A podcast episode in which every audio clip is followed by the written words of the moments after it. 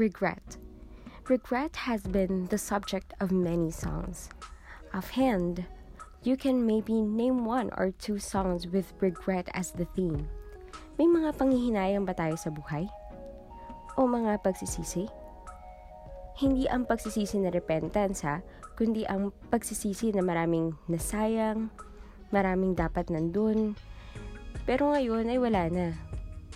Mga wala na dapat dyan, pero nandyan ngayon dahil sa mga pangyayari. Do you have any regrets?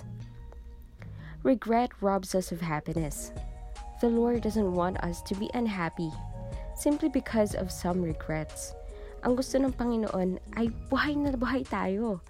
Pag natutulog, gumigising, kumakain, nagwakwentuhan, nag-aaral, nagpupuri, sumasamba, nag-e-enjoy tayo. The dictionary defines regret both as a noun and a verb. As a verb, regret is to be sorry for something, for anything.